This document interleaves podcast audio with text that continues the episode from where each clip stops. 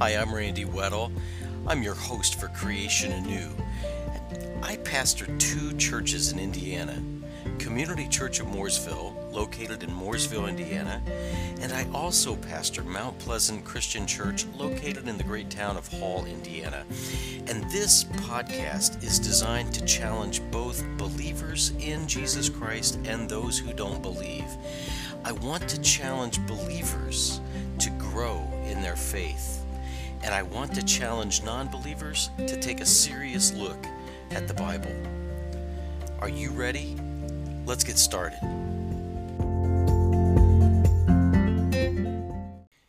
Well, hello again, everybody. Randy Weddle here with Creation Anew.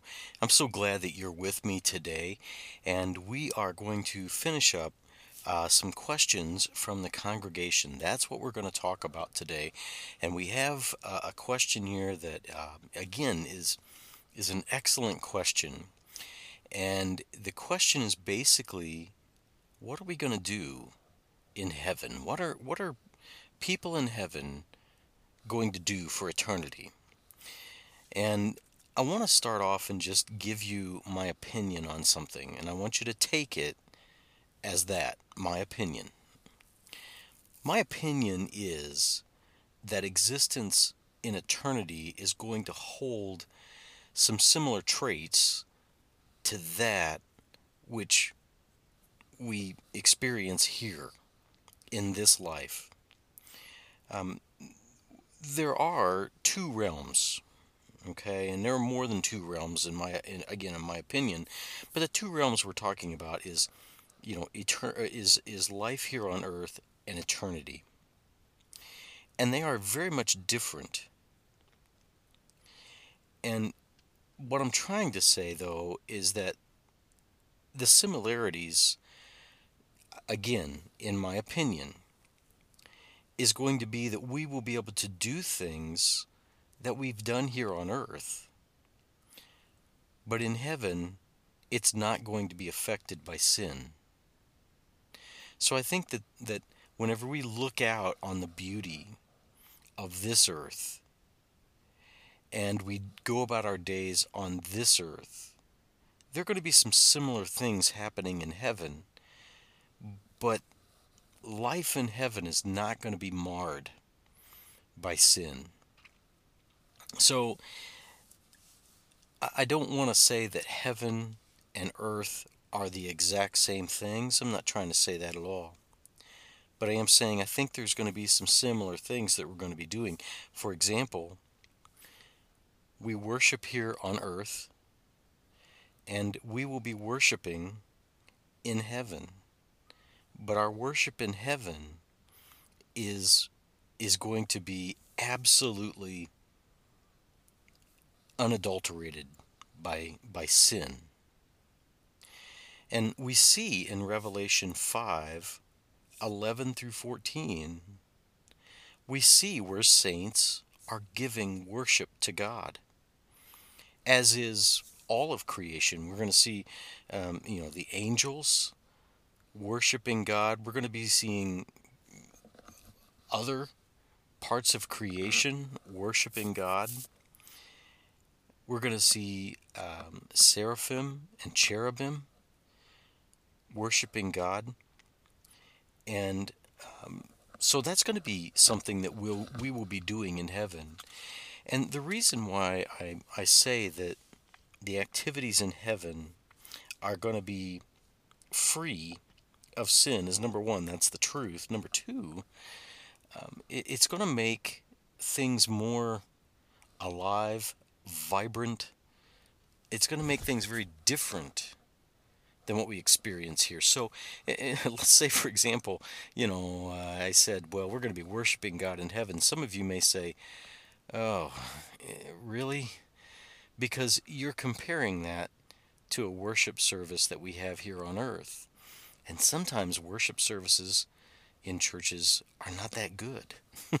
so they're going to be much different in heaven. But worshiping God is going to be one of the things we're going to be doing. Now, we're told that we're going to get to eat in heaven. And let me go over to Isaiah 25.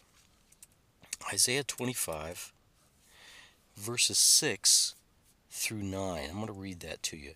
Isaiah 25, 6 through 9. And we're going to see this because it's the meal is going to be prepared by God Himself. Isaiah 25, 6 through 9 says, The Lord of hosts will prepare a lavish banquet for all the peoples on this mountain, a banquet of aged wine, choice pieces of marrow, and refined aged wine. And on this mountain he will swallow up the covering which is over all peoples, even the veil which is stretched over all nations. He will swallow up death for all time and the Lord God will wipe tears away from all faces, and he will remove the reproach of his people from all the earth. For the Lord has spoken. And it will be said in that day, Behold, this is our God, for whom we have waited, that he might save us. This is the Lord from whom we have waited. Let us rejoice and be glad in his salvation.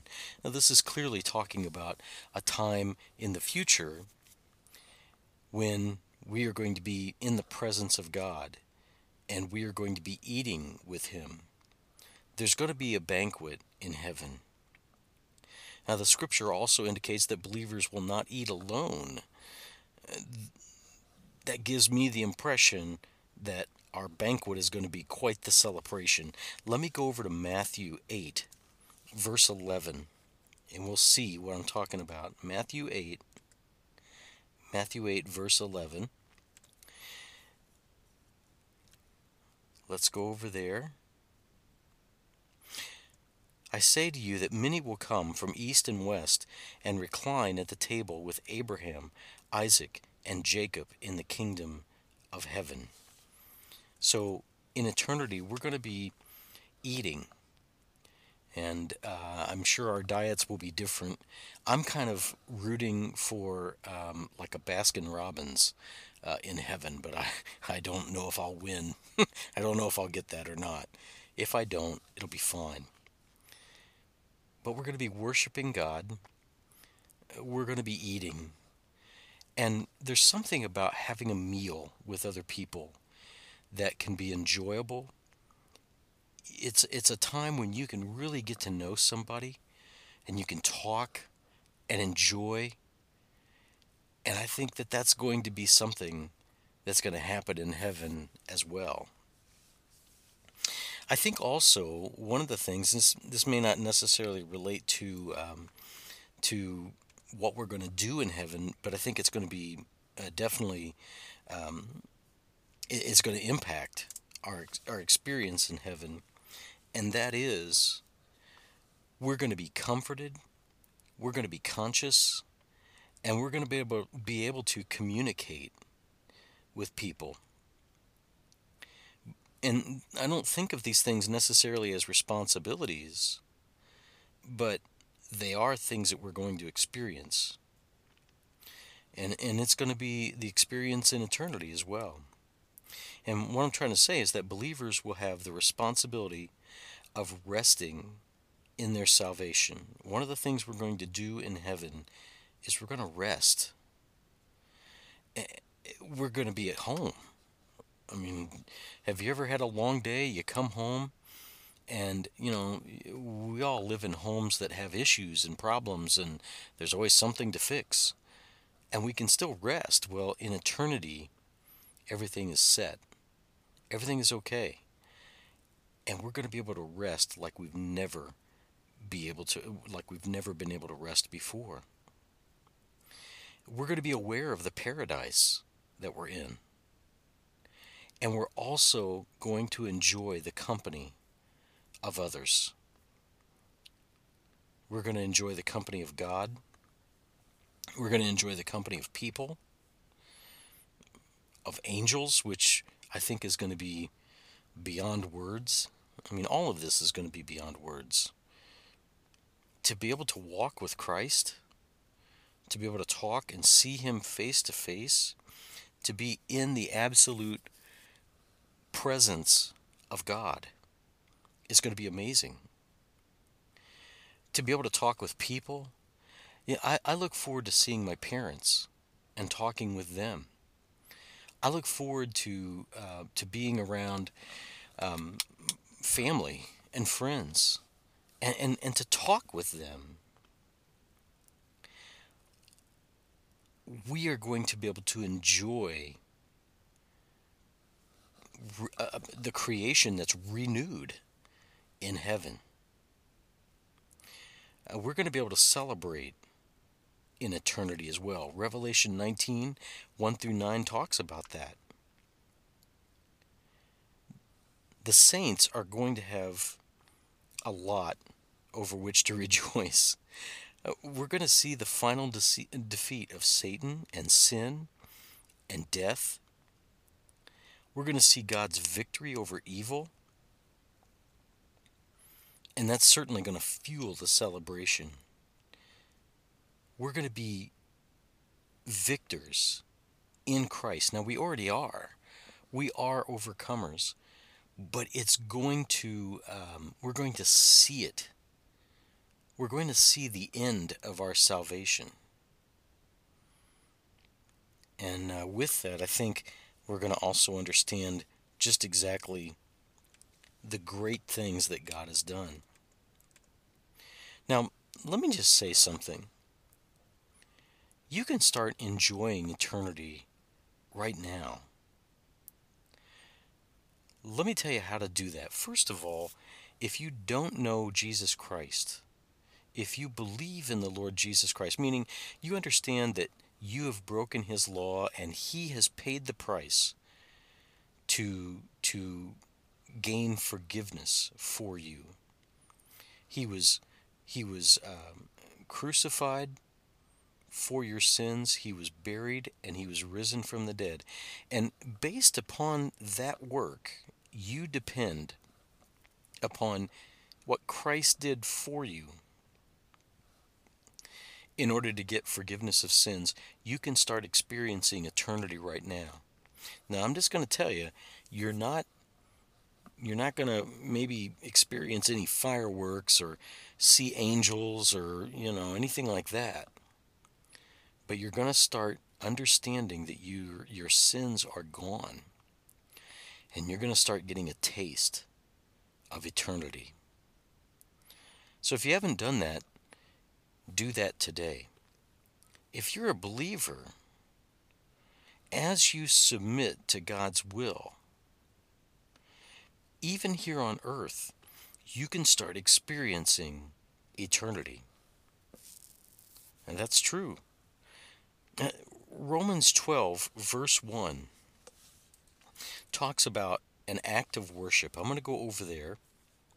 And I, I am convinced that we can start worshiping God in an amazing way that gives us a taste of eternity. Listen to this verse. Therefore, I urge you, brethren, by the mercies of God, to present your bodies a living and holy sacrifice, acceptable to God, which is your spiritual service of worship. In other words, you can start experiencing, as a believer, you can start experiencing eternity now as you submit to God's will. And as you do what He is telling you to do, you are worshiping God. And that is much better than any kind of other experience that you can have. That doesn't need that doesn't mean that we have to be in a church or that we have to be um, um, you know in a religious setting. We can be worshiping God no matter what we're doing as long as it is in submission to Him, as long as it's according to His will. And the reason why I bring that up is because, again, this is just my opinion. But I think there are going to be some things that we're going to be doing here on earth that are going to be transferred into eternity. And the things that we do here on earth, and some of the things are, are things that we really enjoy doing, we'll be able to do in eternity as well. For example, I know a lot of people really enjoy singing to the Lord. Maybe it's even their occupation to sing and to give glory to God. Well, I think they're going to have that opportunity in eternity. I enjoy teaching God's word. I think I think I'm going to have that opportunity in eternity as well. At least proclaiming God's word. I enjoy doing that. And and that is an act of worship on my part. Well, I think those things will happen up in heaven too. Maybe you've got a, a skill or a trade or a craft or something. You may be doing that in eternity as well. Uh, I know one friend that loves to uh, loves to chop wood. You know, uh, physical activity is very enjoyable for him. Oh, I got a feeling that there's going to be physical activity in heaven too. And that will be an act of worship. We can start right now experiencing a little bit of eternity as we submit to God, as we live in obedience to Him. So, we're going to be doing things that that may not be what we think as a worship service, but could certainly be acts of worship. So we can do that on earth, and we can certainly do it in heaven.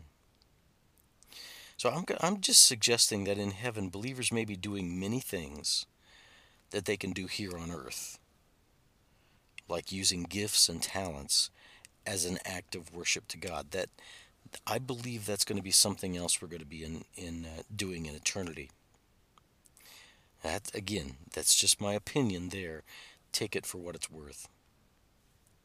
And here's something else. I think that that once we get up into eternity, I think that we are going to be spending a lot of time marveling at the sights in eternity. My wife and I went out to the Grand Canyon, oh, about four years ago. Never been out there before. And when we got to actually see the canyon for the first time, uh, it took our breaths away um, it, it was so beautiful and so expansive and so beyond belief that we just marveled at it. That is something that's here on this corruptible earth. What do you think eternity is going to be like? Now, we see this in Revelation 21, verse 9, all the way to Revelation 22, verse 5. The scriptures describe the believer's eternal home as a wonderful place. And the dimensions of the New Jerusalem are really expansive. I'm going to read something to you here. Revelation 21, verse 16. Revelation 21, verse 16 says this. Let me get down there, guys. The city is laid out as a square, and its length is as great as its width. And the measure of the city, excuse me, and he measured the city with the rod, fifteen hundred miles. Its length and width and height are equal. So 1500 miles is what we're told are the dimensions, both with width and height and length. So the city is like a huge cube that is 1,500 miles in length, 1,500 miles in width, and 1,500 miles in height. Now, there's something very interesting about that. Why is the city measured in its height? I find that very interesting. And it sounds to me the reason why that it's measured in uh, that its height is measured is we'll be able to experience that height. Now I'm going to give you some numbers here, and uh, I'm not real good with numbers, so um, just you might want to check me. But the Bible tells us that the, the total square miles of the New Jerusalem, the new city, amount to 2,250,000 miles. That's square miles. And I just basically took 1500 by 1500 by 1500. Now, the total square miles of this present Earth, okay, of the whole Earth, amount to 197 million miles. That sounds like a lot more, okay? So that includes the whole Earth. And the total land area is just 57 million miles. And that sounds a lot more. Okay? But the interesting thing about the New Jerusalem is that it is measured in three dimensions, like I said the length, the width, and the height. Why? I, I still think that we're going to be able to utilize the length, the width, and the height of that city. And if that's the case, listen to this inhabitable area. So, right now, we live in a world that is 57 million square miles of inhabitable space. But the total living area of the New Jerusalem can be measured out at about 3 billion, 375 million square miles. That's the total living area. Let me say that again. The total land area of this present Earth is 57 million miles. I want to say this, I don't think I said it right the first time, so let me say it again. The total land area of this present Earth is 57 million miles. The total living area, if we if we are thinking of width, length, and height of our new home, is going to be 3 billion 375 million miles of total living area. That is astronomical. 3 billion 375 million miles of living area or, or total I want to get miles out of there of total living area 3 billion 375 million miles of total living area. That's that's just incredible. So what else are we going to be doing in in uh, in heaven? Well, I think we're going to be enjoying the environment. I think it's going to be amazing. All right, guys. Well, that's about all I have for today. And I hope you've enjoyed these uh, questions. And uh, if you have further questions, you're more than welcome to ask. You can write to me at randy at creationanew.com and um, tell others about this podcast. Spread the word about this podcast. Uh, subscribe and um, and let other people know about this podcast. Pray for me that I stay on track. And I want to thank you very much for listening. And until next time, guys, bye bye.